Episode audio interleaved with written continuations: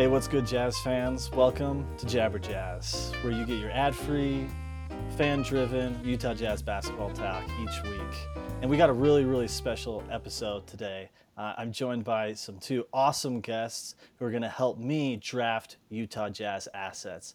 First, we got uh, someone who just dropped an awesome draft pick evaluator tool that you need to check out on his Twitter, McCade Pearson. What's going on, buddy? Not much. First, big shout out to you two. You two helped a ton with that. Um, I'm good. I got Knicks Pistons on in the background. Bojan Bogdanovic is playing in a Pistons jersey, and Donovan Mitchell is not playing in a Knicks jersey.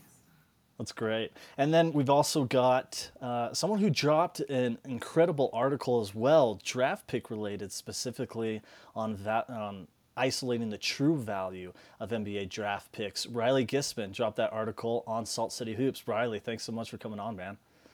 Yeah, thank you, Adam. Excited to be here. Okay, so like I mentioned, we are drafting Utah Jazz assets. Jazz made a ton of trades over the offseason, tons of movement, and Danny Ainge restocked the Jazz coffers, and we've got a brand new team right in front of us that we're getting to know right now.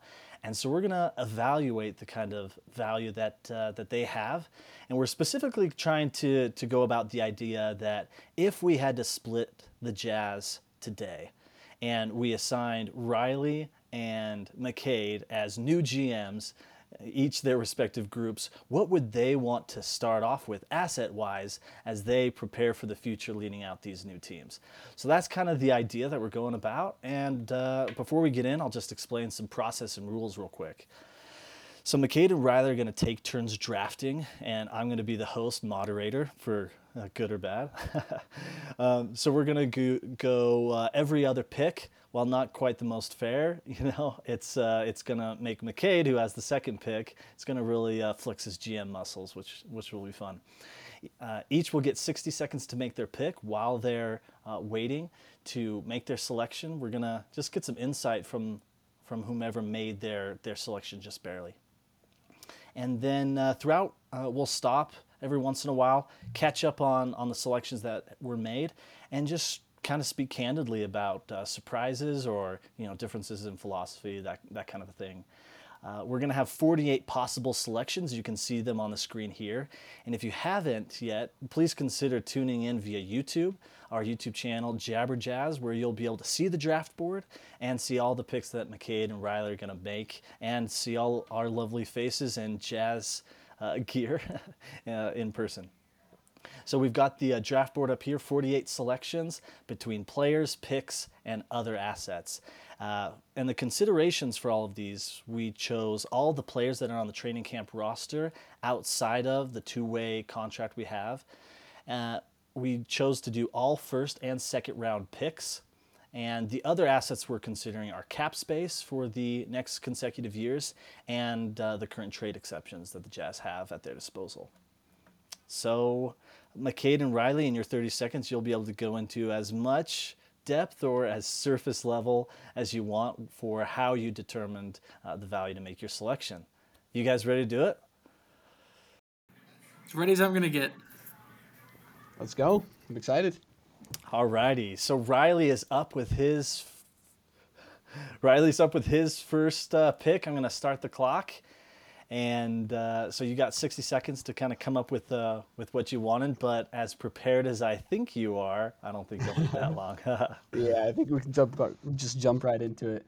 Um, let's just go right off the bat with the 2023 uh, first round pick for the Jazz. Um, it's unprotected, so that's really useful. Um, they they're expected to lose a lot of games. Uh, whether or not they do remains to be seen. Um, but we can expect that to be a mid to high lottery pick at the very least, um, which is better than anyone else that we've got on the roster right now, um, at least in terms of asset value. So.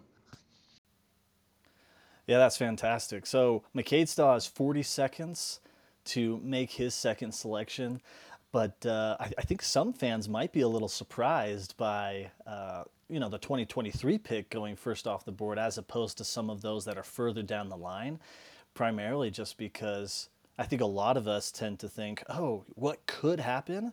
Instead of, as you pointed out in your in your uh, article, a lot of what uh, what goes into the value of these picks is just when they'll convey. Yep, exactly. So you threw me for a loop there. I was going to take them with my first pick. Um, I'm going to go with Ochai, Ochai Agbaji first, simply because he's the only rookie contract lottery pick we have. And just by default, that makes him the most likely to become a Hall of Famer of all our teams. Even if that likelihood is half a percent, it's still better than anything else we got. And you need a Hall of Famer to win championships. And so even at 0.5%, I think that's the next best value. Wow. Yeah, I, I also think that that's a bit surprising. I, I think, uh, you know, as far as players might go, I think normal, fan, uh, you know, most fans might consider Collin Sexton as being uh, as being the the target there, just given that you know uh, team control for a good amount of years with that uh, ex, uh, with that re-sign in the sign and trade. Excellent, you know, value contract and um, and what he showed as, you know, at the very least, you know, a ceiling in uh, two years ago when uh, when he was kind of a Donovan Mitchell light, 70, 75% of Donovan. So that's pretty interesting.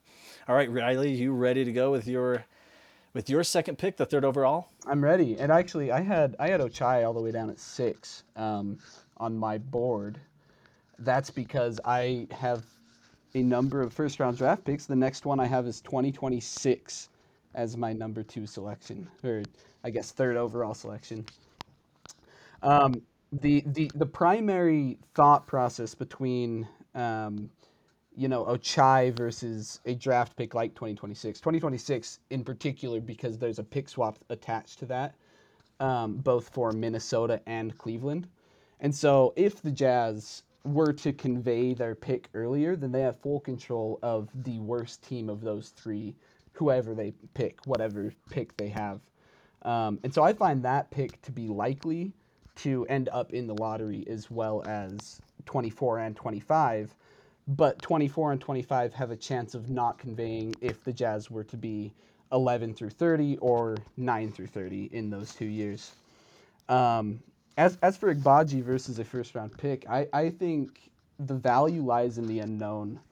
Um, where Agbaji is is a solid player, and, and I, I don't doubt that he has a chance to become a championship level player.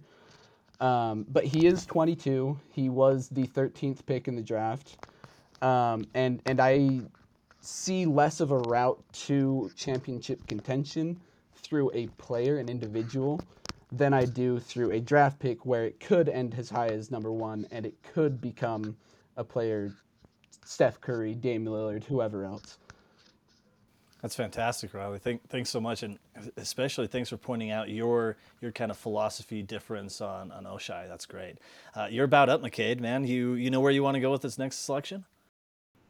I had that at number twelve. Yeah, I'm rolling with Collin Sexton next. Um, I had him third on my board uh, going back to the same thing with Agbaji, you just need talent, and there's two very specific paths where Collin Sexton could be a big positive asset for the Jazz. A, he could just be a great basketball player, be top 40 in the league, and that's just a great player to have. B, he could, you know, be top 80, top 60, and at his contract, especially as the cap continues to go up, he could be a very tradable asset. Um, there's a lot weighing on him on what he is as an NBA player and if that breaks right, it will benefit the Jazz, whether that's on the roster or as a trade asset. And so that double edged, that two possibility benefit uh, rose him to number three on my draft board. Yeah, Collin's extremely interesting because usually, you know, when, when you get a player as young as him who moves teams, you know, they kind of call that the second draft in a way. Um, but usually you aren't seeing a type of player in a second draft type of scenario who kind of had the, the type of campaign he had in, in his third year. So, really interesting uh, floor and ceiling kind of discussion for what Collin could be. That, that'll, that'll be really fascinating. So I started the timer late, Riley, but uh, you're, you're, you're free to go whenever whenever you feel like you're ready. Perfect. Um, okay, I am I'm gonna pivot my uh, my strategy here um, because McCade's going more with players rather than picks. Um, and, and I want to take Jarred Vanderbilt. Um, Vanderbilt is still just 21 years old. Um, he's been in the league for four years, but he's already turned himself into a, a very solid, positive defensive player. Um, you don't see quite as much room for growth on the offensive end for him as you would say an Ochai Agbaji or, or a Collin Sexton. Um, but as you've seen with a number of teams, you just need solid players to go alongside your stars in order to compete at the highest level. So. Yeah, uh, speak for just a second. What because uh, part of what plays into this, and that us three have discussed previously, is uh, you know team control of the player and and odds of you know bringing them back uh, on the team.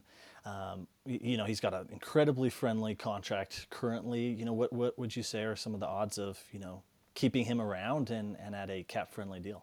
Yeah, I mean, not only do I think that it's likely that you can uh, keep Jarred Vanderbilt around, it seems like that's the probable scenario. Like that that is the scenario that the Jazz want to happen. Uh, but but yeah, no. That said, I think that there's a high chance of uh, retention with Vanderbilt just because he's a, a necessary player on a championship contender, and you often don't get a, a one-to-one value when you look at an offensive player versus a defensive player. You'll you'll typically get a little bit more value when you touch on a, a defensive player. All right, McCade, you're up with the sixth overall pick in your third selection. Where are you going, man? No, I had JV at number five as well, so that's great value. I had four players I had circled. The last one being Lauri Markkanen, um, just above JV. Again, we've seen Markkanen play phenomenal for Finland in September. He looked okay in the first preseason game. We have another one tonight. Um, he is another guy who, at least on paper, still has a little bit of all star potential. A lot like Sexton. Maybe he hits a ceiling and goes a little higher. Maybe he becomes a super, super solid role player. Um, at the very minimum, he's good salary matching, like we just saw in the Donovan Mitchell trade. There's a lot of possibilities for Lauri Markkanen to be a positive player for the Utah Jazz. Again, as a player or a trade asset, and that just intrigues me. Very similar to Collin Sexton, just not quite as ceiling heavy. Yeah, he's extremely interesting because he went to Eurobasket, got all this responsibility, found a ton of success, and it seemed as though he would be returning to a scenario where all that opportunity and responsibility would be stripped away, but instead redirected to the Jazz, where you know his role is going to be a lot closer to what he kind of played in EuroBasket than it than it would have been with the Cleveland Cavaliers. All right, Riley. I started the clock again late, but uh, you know when when you're ready, go for it. Where are you going with number seven? Let's go with Malik Beasley. Um, Beasley, he is still. Um, Beasley's just 25 years old. Yeah, um, he's just 25 years old. Uh, he's on a very team-friendly contract. He's got a team option on the second year of that contract. Um, it is it's worth I think 15 million, um, which I, I wouldn't quite put Beasley at that level yet. Um, but with both his, his experience, his constant progression um, in the NBA as a player, left us with a very straightforward path to him also just like Jarred Vanderbilt being a successful role player on a championship contender. Yeah, yeah, Malik is super interesting. Um, and, and I, I personally am a little surprised he went this high, uh, primarily just because, you know, he's in a contract year. Um, but, you know, the, the Jazz do have, a, you know, real opportunity to keep him. And uh, but and, and, like you mentioned, I believe he turns 25 at the in the middle of November. So super super young guy still, um, and and the the resume that he has of being a, a, a consistent shooter, both off the bounce and as a catch and shoot guy, I just you know think it it really preserves a, a pretty high floor uh, for what he can do. So, you know, I, I could have seen that kind of going either way. So that's pretty interesting. Some something else with Malik Beasley. Uh, I think most Jazz fans will have noticed how professional he's been um, with the team so far. Uh, he showed up in a suit and tie. He's been extremely straightforward that his goals are to win, and he's going to do everything in his power to do that. And I think that while it is one thing to say things and, and it's another to you know follow those up with actions, um, I think that it's important to say those right things, and I think that that more than anything else we have on a lot of these players is a, a guiding star towards him becoming a very good player. So. Yeah, yeah, absolutely. Uh, you know, he said all the right things, and um, I, I, I have hope that uh, that there's a, a, career turnaround and, and personal turnaround for him. So, McCade, you're up, man. Where do you want to go with the eighth overall pick, your fourth selection? Utah 2024 first. Um, we all like to think we're getting Victor Wembanyama a superstar in this next draft. Chances are it's not going to be a one year rebuild, uh, and chances are that's going to be a bad pick as well. The quirk on this pick, of course, is it is top 10 protected to Oklahoma City, so you are going to have to be bad to get a hold of it. But assuming the Jazz do have that bottom 10 pick, that's a bottom 10 t- pick they're going to put in their uh, rotation and hopefully championship team.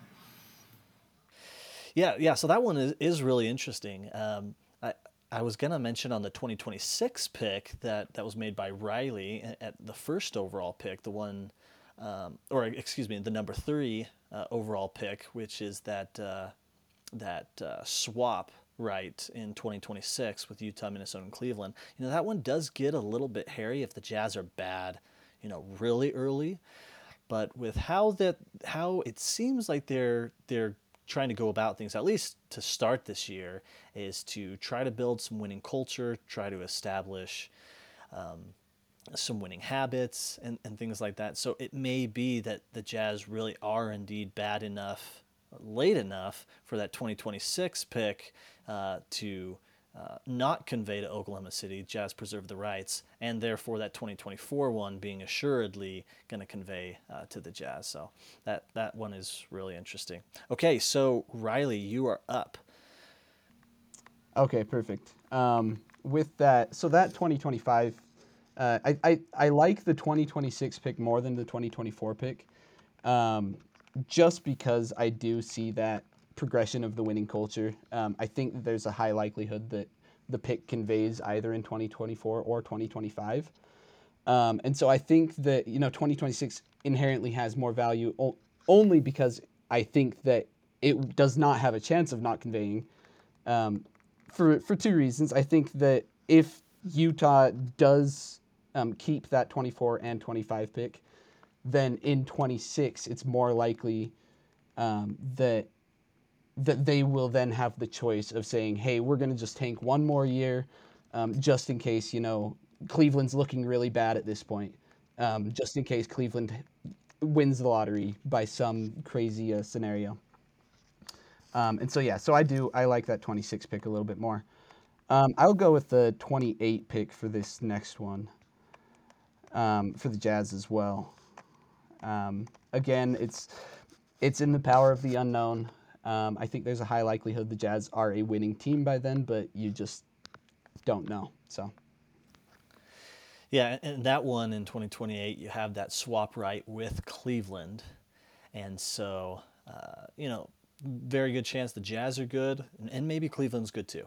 But uh, you know, you're you're getting yourself control over, you know, the the destiny, if you will, of two teams, and uh, so th- that that one definitely has uh, a lot of value inherently. All right, McCade, what what are you thinking, man, for the uh, tenth selection here?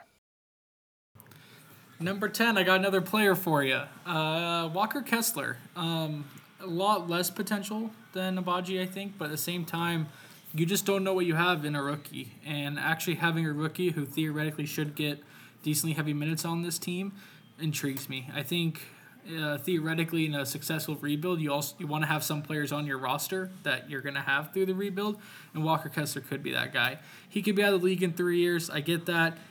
He could be a Hall of Famer, just like Rudy Gobert. You, we don't know. It's obviously likely somewhere in the middle. He's probably not going to be either. But just the potential at this point, you just got to get as high a ceiling as possible. And you have a rookie who's already getting minutes, and I take that over any other pick at this point, anyway. Yeah, Kessler is extremely interesting, particularly for me because we have kind of his his polar opposite in a way of Udoka Azubuike. You know, Doke, he's got all the athleticism, he's got the frame, you know, he's he's got the, uh, you know, those those just raw, uh, I guess that raw talent. But on the other hand, Walker Kessler, I got the impression that he's just incredibly, incredibly cerebral, uh, has a has a real smart approach, and so it'll be interesting to watch those two uh, this year. Uh, well, I mean, maybe watch those two. You know, Doke kind of being a, a cut candidate, but uh, that that will be interesting to watch play out because we are kind of getting a, a different type of uh, backup center to kind of evaluate. All right, Riley, you are up, man. Okay, perfect. Um, yeah, I've already got mine. Um, I, I'll I'll go ahead and counter um, McCade's pick by picking the last rookie um, for the Jazz, uh, Simone Fontecchio. Um, he he did fall down on my board a little bit after not playing uh, much in that first preseason game. Um, but again, it's it's the same thing. Just he's a rookie, and value lies in the unknown um, when you're a tanking team like the Jazz. And really, we don't know that much about him. We know that he's a very good shooter. We know that he can handle the ball um, and, and pass a little bit. Uh, but he's a 26 year old um, on, on a $3 million deal. Um, he's non guaranteed in the second year, I believe.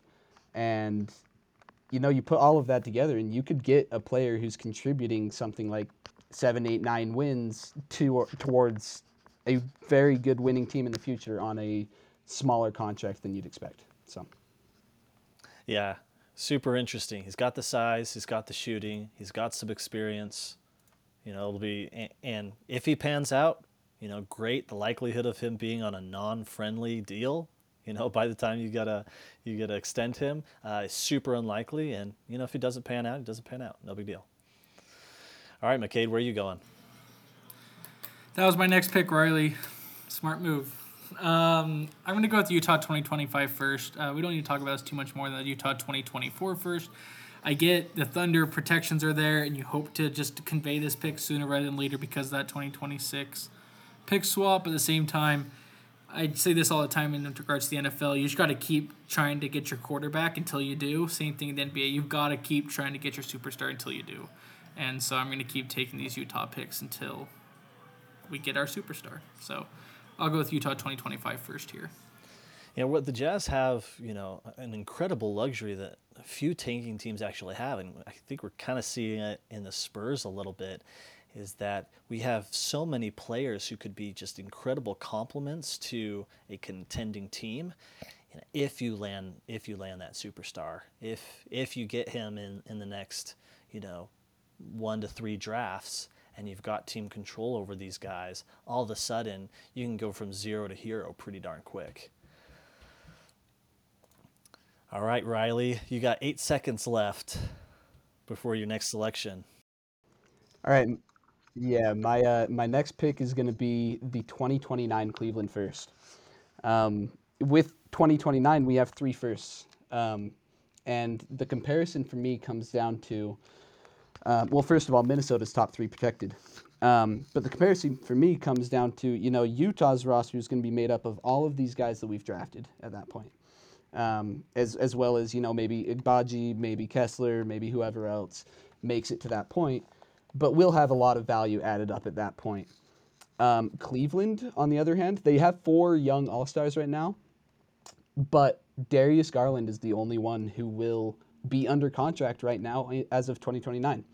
Um, and not only does does that spell bad news if they were to not keep those other players, but there's also the chance that one of those players doesn't work out. Um, and and you know maybe Jarrett Allen had one great year where he ended up being an All-Star caliber player, but he's not that anymore. Um, while while I don't get those same feelings with Utah's roster or with Minnesota's roster it's interesting. They also it doesn't appear like they'll have much of an opportunity to to tie up some of these guys on those you know super team friendly from an from an all star standpoint perspective team friendly contracts before before the cap starts going up. They're going to be right in the thick of the cap going up and and using a lot of their cap space on on their you know their four prospective all stars.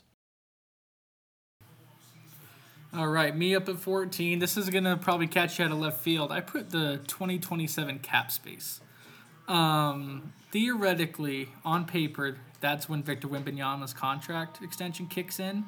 And so that's your deadline to really set your team in stone for that era. The Jazz went with Mike Conley this past time. It didn't work out how we wanted. We just saw the Mavericks do basically nothing with that time frame in Luka. You really have to hit cap space 2027 if you're going to hit your 2023 first round pick. Um, as of right now, the Jazz have three cap holds for that summer. It would be the two first round pick rookies and Collin Sexton. Um, so we'll see where those three are, if they're on the Jazz, if they're any good, all that fun stuff. But that's your deadline. Uh, really, trade deadline 2028. Sorry, trade deadline 2027 um, to really put everything together if you want 2027 to 2031 to be a title contention team on your 2023 first round pick second contract. You know, I think a super underrated pick because, yeah, it, it, it's really important. And, and Riley mentioned it in his article that that the real value is surrounding uh, a, a clear franchise player with talent on his rookie deal, and as they're going into that second that second uh, that second deal off their rookie contract, that uh, that they're a championship contender right then. All right, Riley, where are you hoping to go here with the 15th pick? You know, McCade is uh, he's right on my line of thinking. Um, I'm going to go with the 2025, or excuse me, 2028 cap space. Um, so just the year right after, there's a chance we draft, you know, the next Victor Wembanyama in 2024, um, which likely DJ Wagner. Uh, there's a couple other names that you might know. I mean, Bronny, who knows? But no, yeah, 2028 will have uh, that deadline as well for uh, that max contract. All right, I'm going to follow Riley's line of thinking here and start going back to some draft picks. I got Cleveland's 2027 next for the 16th pick. Um, this is post Donovan Mitchell. Theoretically, Rudy Gobert still around in Minnesota. Theoretically, the Jazz are good. Um, anytime you get an unprotected first round pick after the player you traded away is gone, uh, I'll take that any day of the week. I also think, as we just talked about, that 2027 timeframe is so important. And based on how Cleveland is in 2024, 5, 6, this is either a great trade asset or a great pick to hold on to. Um, and so we'll see where Cleveland is and decide if we want to cash in that asset before the draft or, you know, take a number one overall pick with that pick. Um, so I have Cleveland 2027 there.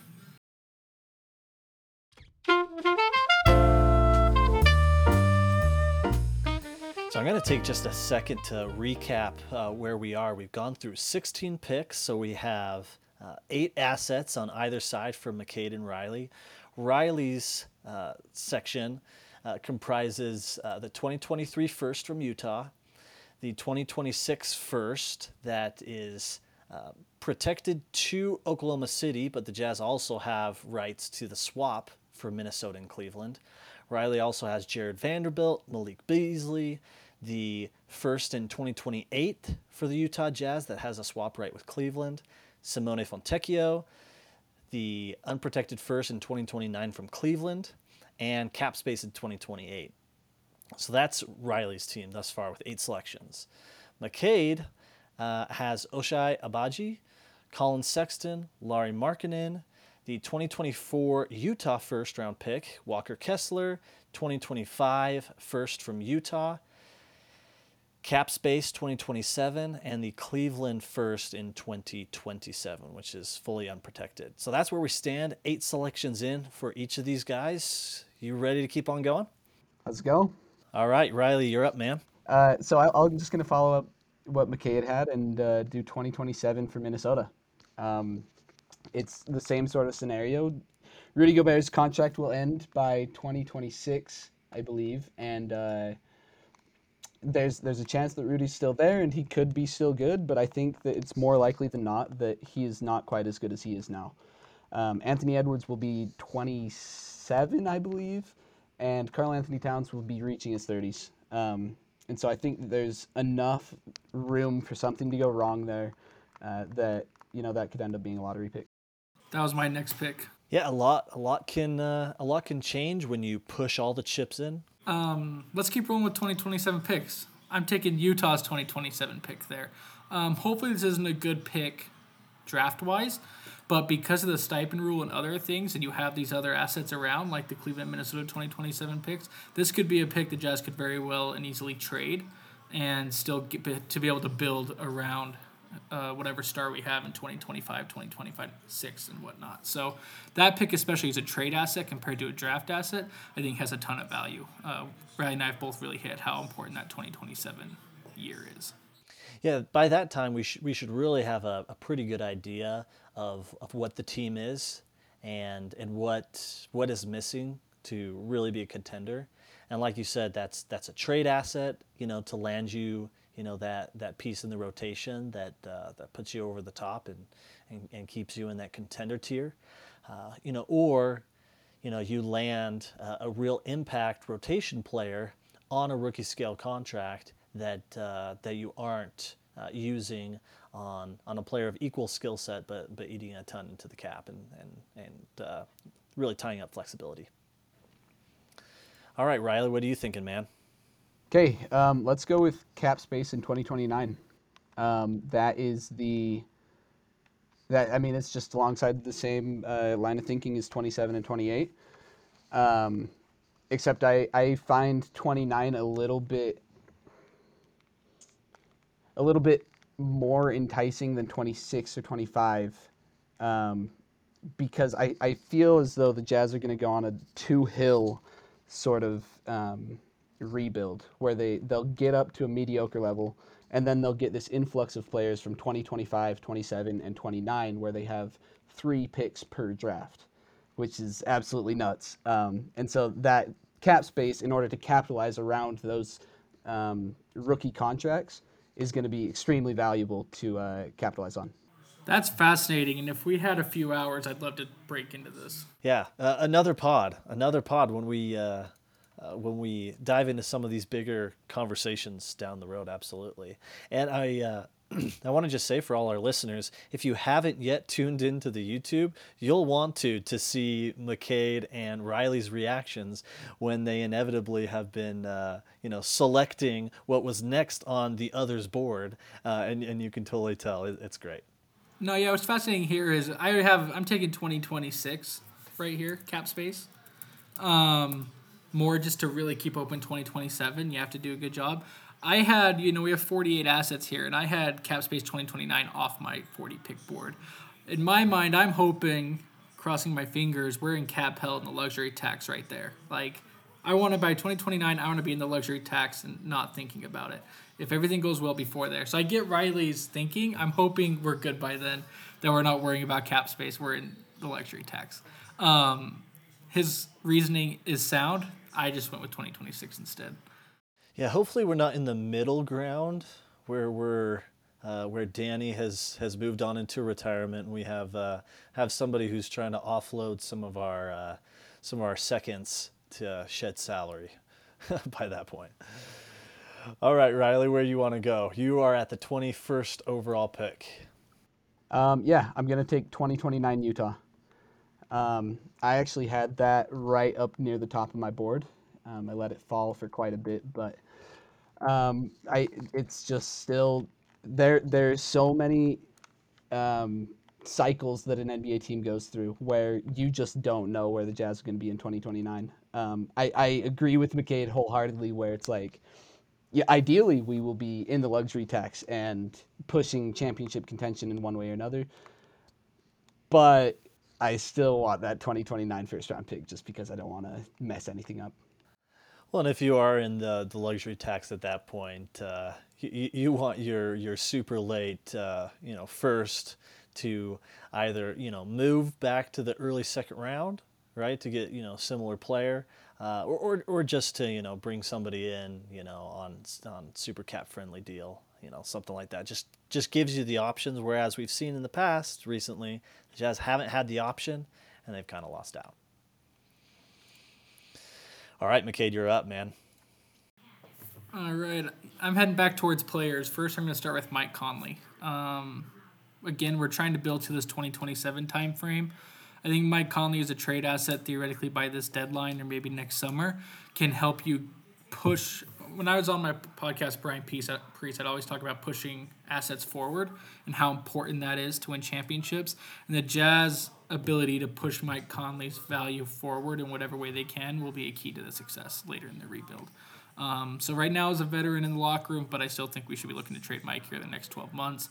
The 14 mil partial guaranteed is a little quirky. He's not at an awful number, so I think this is a good place to take Mike. What? Uh, where was Mike Conley on your board, Riley? Curious. Mike was uh, Mike was a lot lower. Um, I'm surprised that uh, McCade wanted him here. I, I'll, I'll follow that up just by going straight into my pick, saying I'm going to take Minnesota's 2025 um, unprotected pick. Um, that is purely because I if if Minnesota came to us and said, "Hey, we'll give you your, our 2025 first round pick for Mike Conley," I would say, "Absolutely, give me it. Let's that's a deal." Um, and you know, I'm I'm gonna be heartbroken whenever Mike Conley's traded, but he's not worth the Minnesota 2025 first round pick. That's a pretty fantastic way to frame it, McCade. Uh, any any comeback to save face? No, I think that's totally fair, and that's why teams are in different stages, right? We're in the rebuilding stage. We probably want the Minnesota 2025 pick.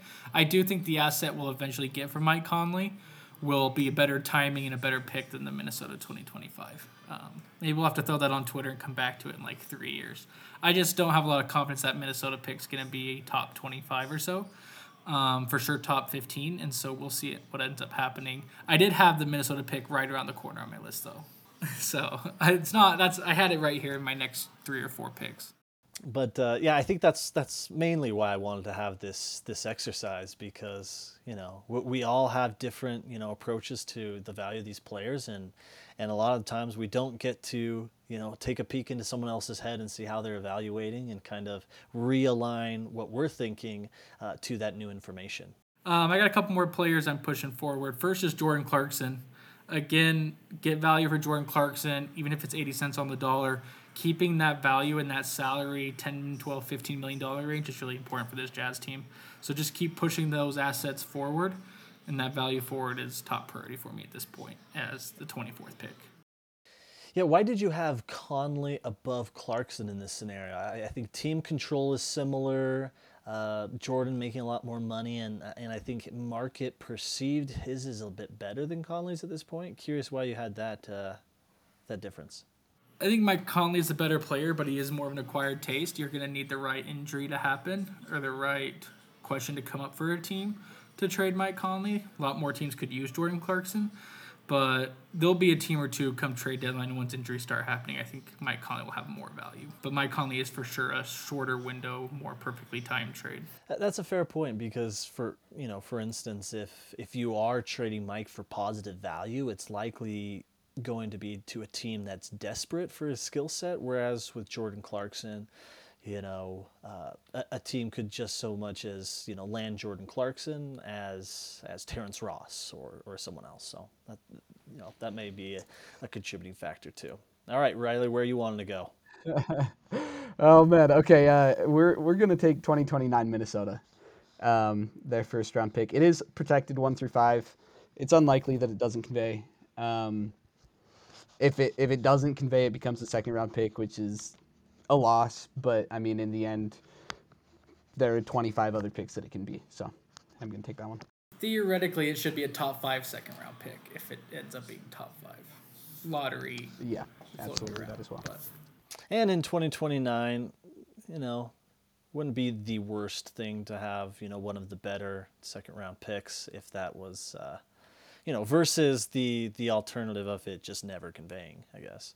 Um, you could argue that if the Jazz are good that year, you want that 32nd overall pick, right? Like that's what Milwaukee just did last year, where they traded back from 25 to 32 just because it's cheaper, shorter contract, all that fun stuff. Um, I had the Minnesota 2029 pick next, right after Kelly Olynyk, uh, my third player in this group of three of just they have some value now. Make sure you have that value three, four years from now. Make sure you keep that value floating. So nothing more to say there. We've talked about it a good amount. But those are my three players right here in this grouping. All right, Riley. When uh, when you're ready, man, I think you're up with the uh, number 27 pick. Okay, um, and I'll jump in on Kelly Olynyk as well. Um, he averaged something like what 19 here i'm pulling it up right now uh, 19 points eight and a half rebounds and four assists per game when he played in houston um, that's in just 31 minutes per game he was he was a great player um, for them at that time and uh, a start a very good starting caliber um, center. Um, if he were to reach those levels again, uh, with his partial guarantee next year, um, we either have the option to let him go uh, going into the next year, or he would be getting paid uh, MLE money at $12 million a year. Um, and so ultimately, what you're getting is the possibility at a solid, very good starting level center um, and, and like McCade said, you, you want to hold on to that value, make sure you have it in two, three years. Um, and so, yeah, so I find that important as well. Anyway, so uh, I, am going to jump into my first of the buy low, sell high uh, players. I'm going to take Nickeil Alexander Walker. Yeah, so he's really interesting. Uh, I've kind of been out on him a little bit, um, and but I mean that definition of buy low, sell high. So I, I guess you know sell us on the on the uh, I guess the opportunity there to recoup some value and uh, and, you know really come out with a better asset than we've kind of come in. Yeah, no, I mean I, I agree to an extent. Um, when I when we traded for uh, Nickeil Alexander Walker, it, it seemed as though it was going to be a like fairly solid trade return for a Joe Ingles that just tore his ACL. Um, you you never expect to get that type of value out of a guy who's going to leave in free agency. Um, that said, um, yeah, he, he was disappointing. He averaged like three points a game and barely played for the Jazz. Um, but you know he was he was solid with New Orleans. He wasn't great, uh, but he has the length to become a very good defender.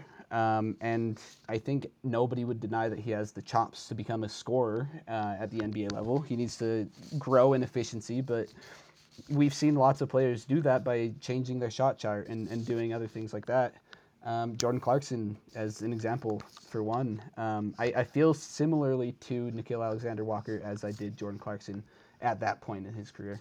Yeah, yeah, that's a yeah, that's a really interesting comparison because at the time, you know, we we exclusively thought of Jordan Clarkson as as just the gunner, the chucker, uh, and who was detracting severely from the team in either in in other respects and you know he's he's proved to be a lot more efficient than his than his Cleveland and, and Laker days, um, and and has shown to be you know a positive uh, culture figure for uh, for the team.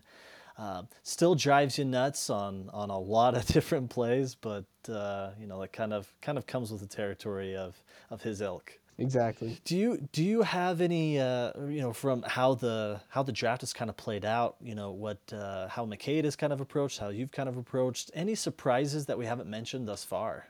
I'm surprised we haven't touched on the 2025 cap space yet.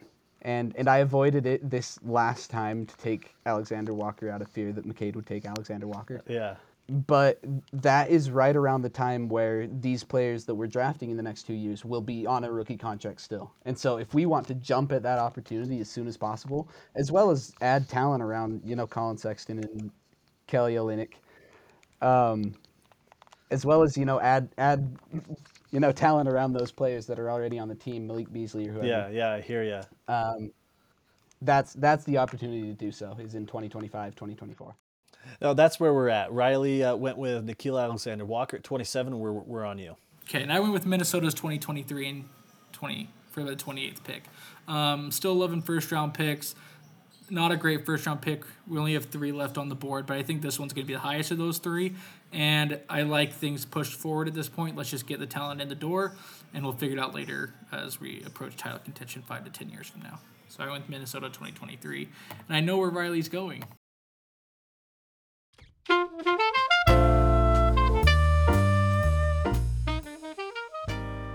All right, Riley, we're, we're gonna we're gonna start going a little rapid fire. We are kind of getting to the end of the draft, so we're gonna kind of mirror what the NBA does with the second draft, and except I'm I'm not Adam Silver. I'm not handing the podium to uh, to the deputy commissioner, but uh, we're gonna go a little bit more rapid fire. So uh, where are you going right now, Riley?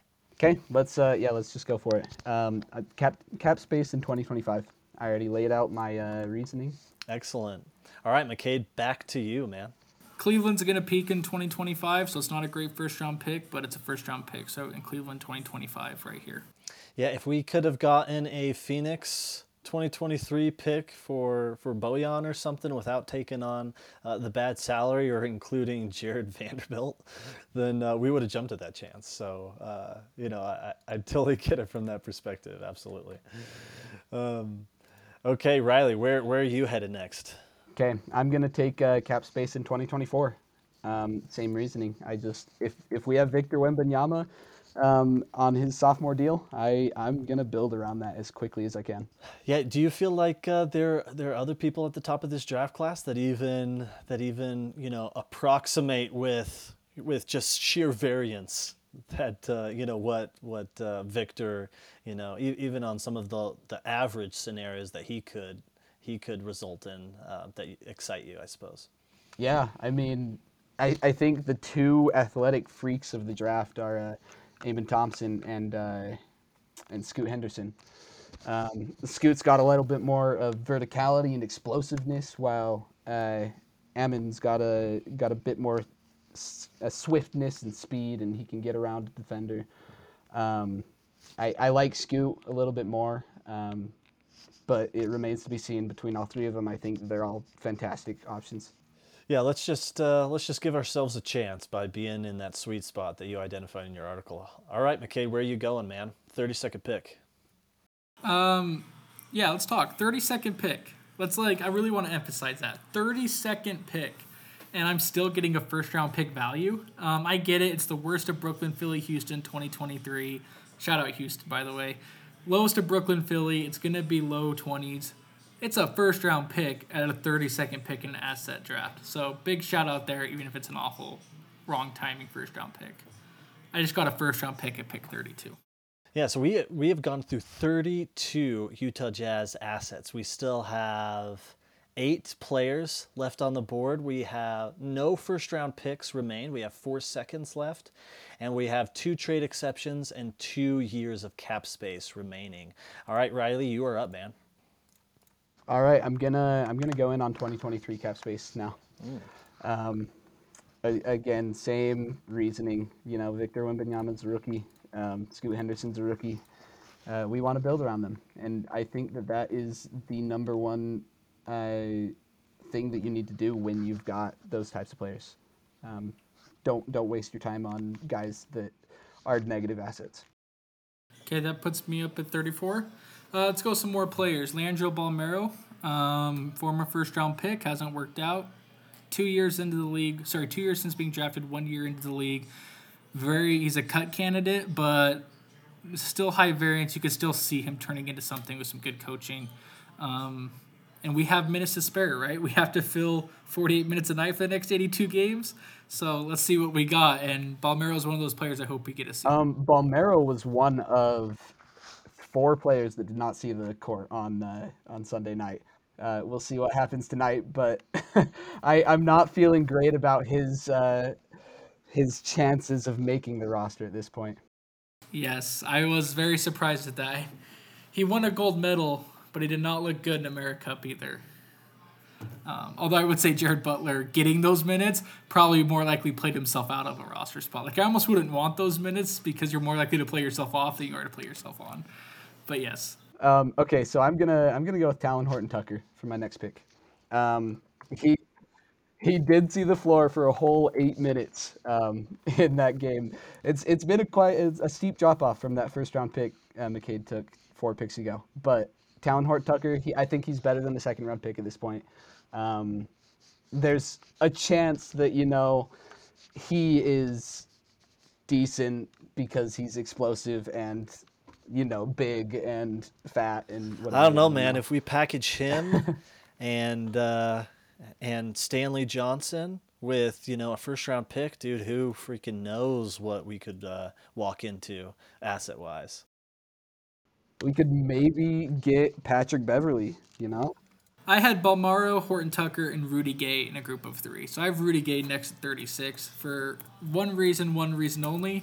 To make trades in the NBA, you have to match salary, and Rudy Gay is making seven million this year and seven million next year, and that can help you match salary. And so there is no such thing as a bad contract between seven and 17 mil, at least at the 36 pick. So shout out Rudy Gay. There you go. There you go. Um, a- a- and it, it's interesting, you know, for people who can't see the board yet. Uh, Jazz draft picks from uh, the 2020 draft, Jared Butler and Udoka Azubuike, through 36 picks, are still on the board. That was a banger of a draft, now wasn't it? All right, Riley, you're up, man. yeah, no, I'm I'm gonna go right with you there. I'm gonna take Udoka Azubuike.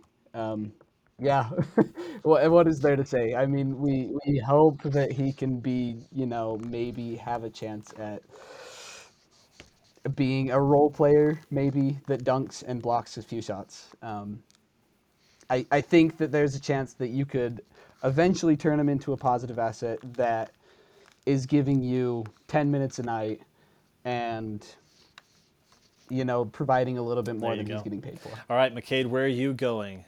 I got no more players on my board. Just throwing that out there, Riley. You can have whatever players you want. I'm going with Memphis's 2026. I knew you were going with a second. Um, I don't want Jared Butler. I don't want Cody Zeller. I went with Memphis 2026. Um, A, I think teams are more likely to trade away picks that aren't their own. And B, I would rather cheer against Memphis than cheer against Utah in terms of second round picks. So that's why I have Memphis 2026 over the Jazz three second round picks. Which I do I don't want to mention it, but I have to. The Jazz only have three of their second round picks in this draft, and that's not fun. So I put Memphis 2026 above the others uh, for that reason. Okay, Riley, your last selection. Where are you going? It's slim pickings at this point. it is slim pickings. Uh, I, I am tempted to go with 2025 Utah unprotected, but I'm gonna go with Jared Butler. Um, I I've seen enough out of him to warrant him having the potential to not necessarily be a Mike Conley level player, um, but to be in the same mold, right? Uh, he he's been talked about as a sophomore veteran um, by Will Hardy, uh, where he's like kind of a coach on the floor, and he's kind of a uh, a, a, a strong influence on the other players, and um, you know, I, I just it's it's not necessarily that I think that he's going to be the best player in the league, but I, I think that he probably provides us a higher impact sooner than a 2025. I'll happily take that 2025 second round pick. Yeah, it's a pick. If the Jazz are still bad, it's like a top 37 pick, and that has value. So might as well throw it in my back pocket at pick number 40. And that is 40 Utah Jazz draft selections. Way to go. Uh, so, what was left on the board? Players Cody Zeller, Stanley Johnson, Saben Lee, all cut candidates for the Jazz as they need to trim their roster ahead of the regular season. Uh, picks for the Jazz are the 2026 and 2029 second rounders from Utah. And then other assets that were remaining was cap space in 2022, not much left, and the trade exceptions for Joe Ingles and Rudy Gobert. Before we go, Riley, I got to ask, what was lowest? Last on my board was Cody Zeller. Uh, mine was Saben Lee. Anyway. Ah, okay. Uh, well, awesome. Th- this was fantastic. Thank you guys so much for coming on. You know, they say you want to be smart, you want to be successful, surround yourselves with smart, successful people, and those those people are you guys to me. So I appreciate you lending your your expertise, your opinions, and uh, we'll be flooding the Twitter waves with their selections. So please tell the good people who are listening and watching where they can find you guys on Twitter to commend you for your brilliance. Yeah, um, you can find me at at rgiss11, R G I S S 11. I'm always posting just dumb stuff. Don't worry about it. It's it's it's fun though. It's fun for me, and uh, I hope that you know it can it can help other people have a little bit of insight and analysis in their lives. Uh, right there with Riley on everything. Follow me at McCade8. That's M C C A D E P 8. You know what to do. Thank you guys so much. I appreciate it. We will be we'll be back someday soon to have more high level Utah Jazz GM like GM wannabe type discussions. Thanks again, guys.